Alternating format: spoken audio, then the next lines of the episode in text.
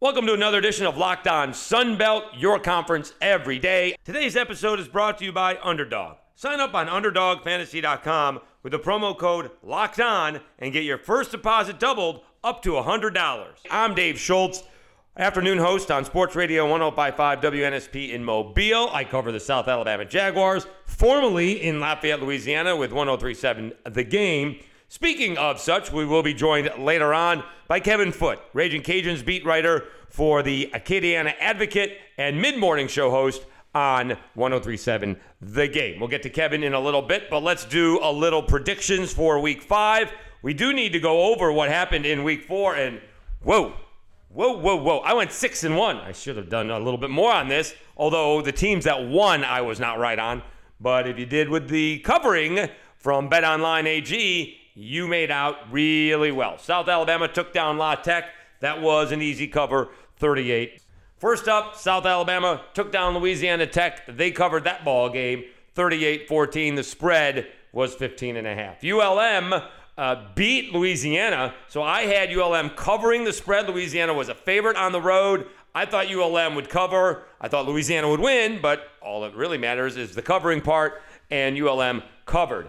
Uh, JMU, I thought would cover. I thought App State would win, but JMU covered and won. Georgia Southern covered and won. Old Dominion is the only one that did not cover. They were way behind Ark State. They came from behind. It was a four and a half point spread. They won by three, their first Sun Belt victory.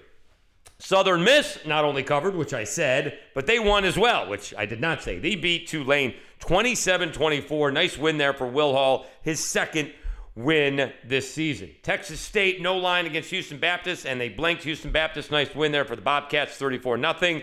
And this one I did predict and got it right both ways. Troy not only covered, but beat Marshall. Marshall all of a sudden lost a couple in a row uh, since beating Notre Dame. Uh, and Troy does beat the Thundering Herd uh, in, in Troy, Alabama last weekend. Let's preview week five uh, along with the betting lines, which you can all find at betonline.ag. Army hosting Georgia State. Army a seven and a half point favorite. They are one and two overall. Georgia State is 0 and 4, and I'm not sure this is going to be the place for Georgia State to get that victory. Andre Carter, the second, one of the top outside linebackers in the country.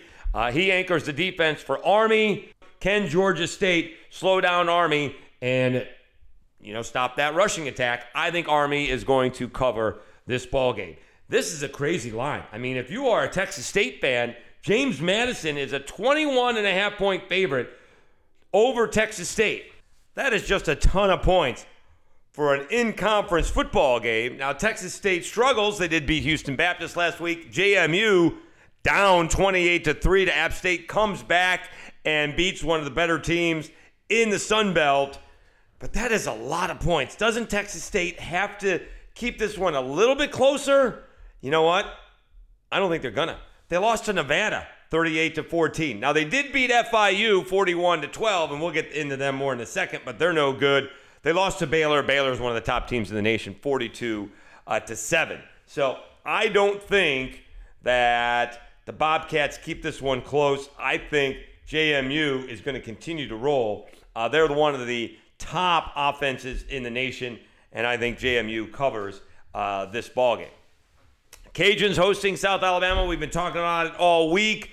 If you've been listening to Locked On Sunbelt, A, I'm very familiar with both of these teams, uh, and B, I think South Alabama is just the better football team. It is a nine point spread. Jaguars three and one. Cajuns two and two, coming off of two road losses. I think South Alabama wins this by at least two scores. I actually have it. I gave a couple scores in Thursday's podcast, but I'm going to go 34 17 South Alabama. I think it's a not necessarily an easy win, but a comfortable win. This is a tough ball game for ODU. They are hosting Liberty. Liberty, very good offensively, kind of one of the more balanced teams around. They average about 400 yards and 200 in the air and 200 on the ground. So, what can ODU do? They were way down to Arkansas State, come from behind to defeat uh, Arkansas State, the Red Wolves, uh, 29 uh, 26. I'm going to be a little bit of a homer here. I think ODU takes care of Liberty uh, at home to get another Sun Belt win. The defense is absolutely going to have to step up for uh, the Monarchs. Coastal Carolina, nine and a half. Uh, they're 4 0. Georgia Southern 3 1. This all kind of depends, and pay attention on Saturday if Grayson McCall is going to play for Coastal Carolina. I haven't seen the line move all that much, so right now I guess he's expected to play, but just be careful with that. I still think Georgia Southern's going to cover uh, the spread. Georgia Southern's only loss is on the road, and it was by more than 10 points. Uh, but I think Georgia's uh, to UAB in Birmingham, and UAB is pretty good. But I think Georgia Southern covers the spread, uh, especially if Grayson McCall uh, does not play or is a little bit uh, slowed up a little bit. Arkansas State, one and three. They're a seven-point favorite at home against ULM. I'm going to like Monroe in this one. I think Monroe may actually win this one, but I think they're definitely going to keep it closer than a touchdown. And all of a sudden, Monroe is another potential uh, Sun Belt West uh, champion if they can take down Arkansas State on uh, the road. Another big ball game, Western Kentucky. They have a crazy schedule so far. They're hosting Troy. Troy had the big win over Marshall uh, last weekend, upsetting the Thundering Herd in Troy, Alabama. Western Kentucky's played Austin Peay 38 27. They beat Hawaii 49 13. Their only loss is a three point loss on the road to Indiana 33 30. They beat FIU as I mentioned, we were going to talk about FIU again. Florida International University, west side of Miami, 73 to nothing. I repeat, 73 to nothing. Western Kentucky put up 688 yards in the ball game. Five points doesn't seem like a lot. I think Troy is pretty good. That doesn't seem like a lot of points, though, for Western uh, Kentucky uh, when their only loss is to the Big Ten, Indiana. I'm going to take Western Kentucky again at, uh, at home minus the five. I think Troy's really good uh, and better than people think, maybe even better than I think. But I think Western Kentucky probably wins that one by a touchdown. All right, no line for the App State game. Uh, they're three and one. They're taking on one and two Citadel. All right, a little bit of a local flavor from uh, Mobile. Running back Jay Graves Billups has seen some action for the Citadel, so we'll pay a little bit of attention to that one as well. Marshall trying to rebound after a win over Notre Dame. They've lost two in a row. They get Gardner Webb uh, this weekend. So again, last week we went six and one, and we'll see if we match that uh, as well. Like, tough to do any better than that. Jeez. Uh, didn't have some teams winning, but I was six and one against the spread uh, in week four, and we gave you the lines based on BetOnline.ag. All right, we will be back. We'll continue to preview uh, the Cajuns in South Alabama. Louisiana Ragin' Cajuns beat writer Kevin Foote from the Acadiana Advocate and mid morning show host at 1037 The Game will join us next on Locked On Sunbelt, your conference every day. This episode is brought to you by Underdog Fantasy, the easiest place to spice up the college football season. Easy to get started and easy to play while you're watching your favorite team play. And my pick 'em for this weekend, I like Malik Cunningham with Louisville. 99 and a half yards rushing against Boston College. And I like CJ Stroud against Rutgers. Ohio State will blow out the Scarlet Knights. And I like CJ Stroud with over 334 and a half passing yards. Go to Underdog to make your own picks, just like I did. It's easy to play and available in over 30 states. Just pick between two and five players across any team, not just your team, and decide if they will finish higher or lower. It's one of the easiest fantasy games to play out there, and you can win cold hard cash in a single game. Sign up with the promo code LOCKED ON, all one word, and Underdog will double your first deposit up to $100. Deposit $100, get $100 free. Go to UnderdogFantasy.com or find Underdog Fantasy in the App Store or the Google Play Store. That's Underdog Fantasy, promo code LOCKED ON, all one word. Get in on the college football pick'em action today. Welcome back to Locked On Sunbelt. Uh, we're going to talk more about the Ragin' Cajuns hosting South Alabama in the big ball game in the Sunbelt West. We bring in my buddy Kevin Foote, beat writer for the Louisiana Ragin' Cajuns for the Acadiana Advocate, and hosts mid mornings on 1037 The Game in Lafayette, my former stopping grounds. Kevin, how we doing? Kevin, let's get into it. What is wrong with the Cajuns? Well, um, I think the number one thing is the offensive line just is not what it was a year ago. I mean, obviously, you lost O'Cyrus Torrence, guard to Florida, Max Mitchell to the New York Jets. Overall, four new starters. They're just not. The football reason is they're just not as good on the offensive line. I mean, and the whole offseason, and you and I have talked about this last year and this year. This team had a fabulous season last year. Obviously, they went 13 and 1. You know, they have been 13 and 1 in one score games over the two previous years. That probably was not going to continue. And the loss in Monroe was an example of that. The Rice loss was not a one play loss. They just got out executed in that game. Rice turns out, I think, is a little better than some people thought. They they played with Houston last week, but the Monroe loss was just you snap a ball over a punter's head and and you give them an eight yard touchdown drive, and instead of beating Monroe last year 21-16, you lose to them this year 21-17. What were the expectations for the Cajuns coming in? Because I thought most of it was going to be. I mean, I know there was no Billy Napier, and uh, I know this is Mike Desormeaux's first college coaching job. But I just thought we were going to find out that Levi Lewis was just a, a clutch college quarterback for the Cajuns. There's just not that many, you know, three-year starters in college, uh, and he was he played parts of five years for Louisiana. Yeah, you know, there he, Levi always had some critics, and look, kind, I, I certainly appreciate everything he did. I've never been a big fan of left-handed quarterbacks, or especially short ones, but but but he you know, they just didn't turn over the ball. Now, this year, the thing that's really disappointing for the Cajuns is they're like one of the nation's leaders in forcing turnovers. And all of you force turnovers, you win. And, and they've only turned it over three times. It's not like they've turned it over eight times or anything. They just were so used to never turning it over and always making the play at the end of a game. And, and last week in Monroe, they made two or three critical errors that cost them games, whereas over the last two years, they just always seem to make those one or two plays to win the close games. And, uh, you know, it's going to be tough for them to do that right now. We are talking with Kevin Foote from the Acadiana Advocate and uh, 1037 The Game. All right, what's going on with the running backs? We know that, uh, you know, Monty Bailey transferred and Montrell Johnson Jr. transferred, but they still seem to be splitting the uh, you know, carries between Chris Smith and Ed Al. What's going in the backfield? What's going on with the backfield with the Cajuns? Well, I think most people feel like uh, what's going on with the backfield is, you know, the offensive line just hasn't gotten, you know, its act together just yet. Now, Chris Smith is technically the lead back. If you remember Raymond Calais, he's more of a finesse speed back, kind of like Raymond was, but I think Raymond was a little bit better in time as an inside runner than Chris is. Jacob Kibodi's a kid who's, you know, out of New out of Baton Rouge. He transferred to Texas A&M from Texas A&M. And his whole deal was he was a guy that didn't like to run inside, but he's kind of done a pretty good job of running inside so far. But he was hurt for the last game. He is expected back for Saturday against the South Alabama game.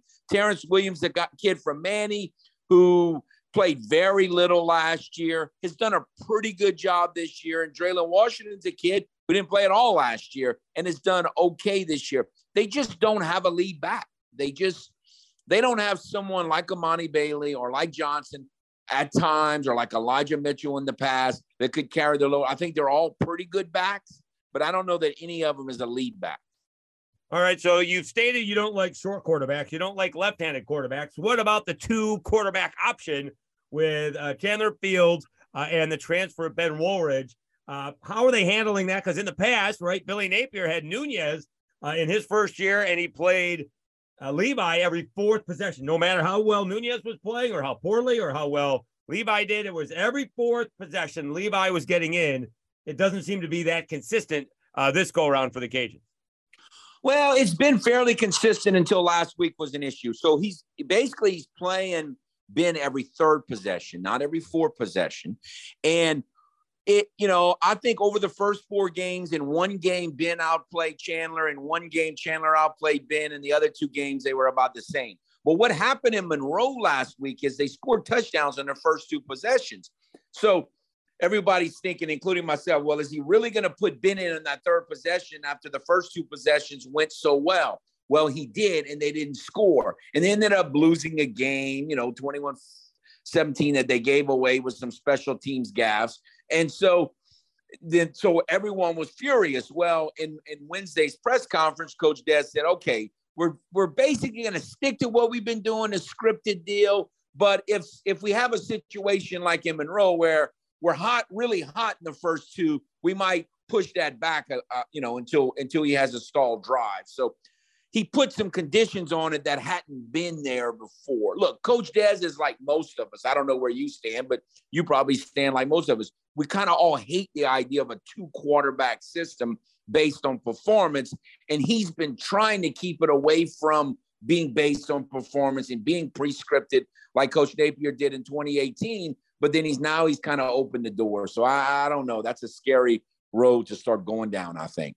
Well, I don't mind the two quarterback system if it's like a, you know, going way back, Chris Leak and Tim Tebow, two different quarterbacks, or when Taysom Hill comes in, you know, I mean, not, yeah, 95% of the time, Taysom Hill is going to run it. Everybody knows he's going to run it, and he still gets eight yards at least. Yeah. So I don't have a problem with that. It feels like, although Chandler Fields may be more mobile uh, in the pocket, it just feels like both these guys uh, like to throw it before they run it. How, how often do they have running plays for these two guys just straight out compared to each of them scrambling?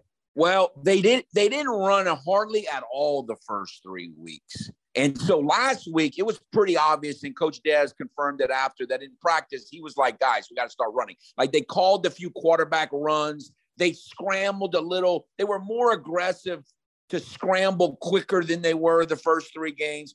Uh, in fact, Woolridge had, I think it was third and 17 or third and 15. It was third and long, and he had a really crucial 19 yard run that kind of kept them kept the drive alive at the end to at least give him a chance, and it it it, it didn't end well, but it at least gave him a chance.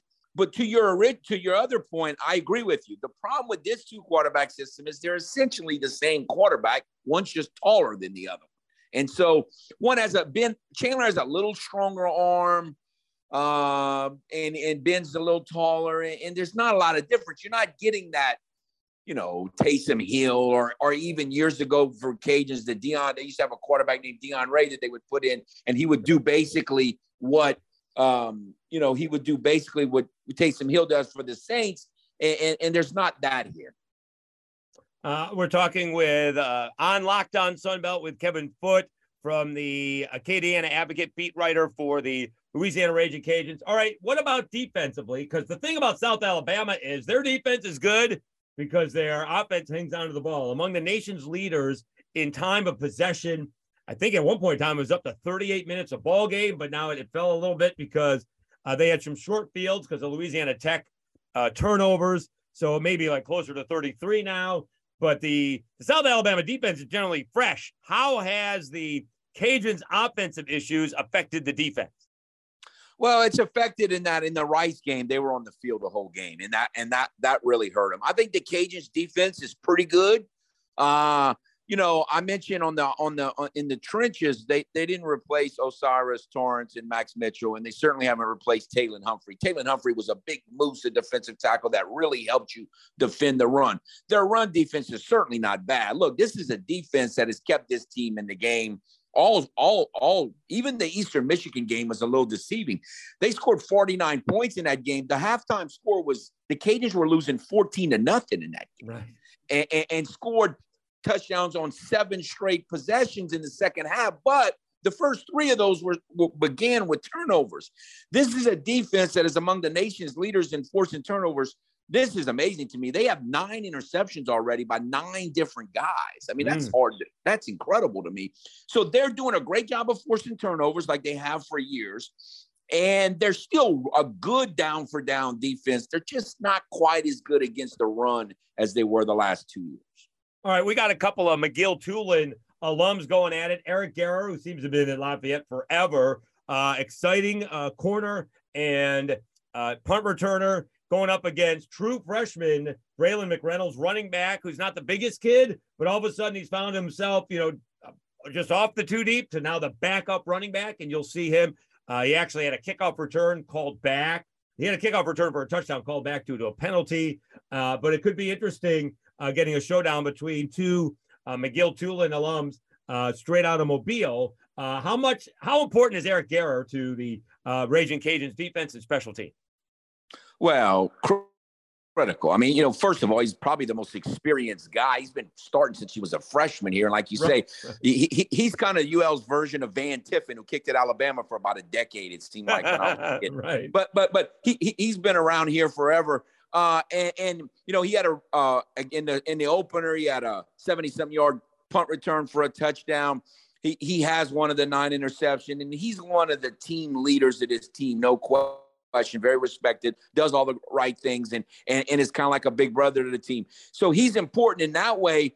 Now he did have a, you know, he had one of the mess ups. He tried to, he filled a punt inside the five, fumbled it, and fortunately recovered it. It was almost even a total, even another disastrous play. Kind of fumble, re, tried to field the punt inside the five. So, uh, you know, we interviewed him. He was funny because you know he knows a lot of guys from the Mobile era, and he said they're they've always talked trash back and forth, but in his whole career, he's never lost to South Al. So he said his buddies are really talking trash. He said they think they're going to win this year. You know, so they're really talking trash. And, you know, on paper, you know, I think they're certainly the favorite to win, but he's never lost to the Jags, and he's played a big role in some of those wins against South Alabama in the past. It'd be interesting if he's hearing it from uh, former South Alabama Jaguar. Uh, Jalen Tolbert, third round pick for the Cowboys, got his first catch uh, in his NFL career last week or this past week against uh, the Giants. Uh, and I'm certainly sure he'll hear about it if South Alabama does happen to win. All right. Well, I happen to think South Alabama, I think the, the numbers are big, you know, opened up at five, maybe up to nine, nine and a half by now. Uh, I think South Alabama is going to win by two scores uh, at least. What can the Cajuns do to muck it up for South Alabama and keep themselves in the game? Uh, you know, the, the, the, you know what's the scary thing? Normally, when you're trying to pull off an upset. You say, well, you need to force turnovers. The problem is the Cajuns have forced five turnovers in the last two games and still lost. You know, I mean, so that you just, I just, they're going to have to find a way. And I, you know, turnovers, I guess, is the only way to do that, or big pass plays where you score quickly on a couple big pass plays to, to, to be to be at a deficit on the line of scrimmage and still win the game. It's hard to do, and that goes against everything that the Cajuns have done in this conference over the last three or four years. They win because they were better on the line of scrimmage, but I don't think they are better on the line of scrimmage in this matchup. And so they're going to have to find a way to force turnovers, maybe get a kickoff return for a touchdown or a punt return for a touchdown or, or score on one or two big pass plays where the line of scrimmage gets nullified a little bit. I think that's what it's going to take.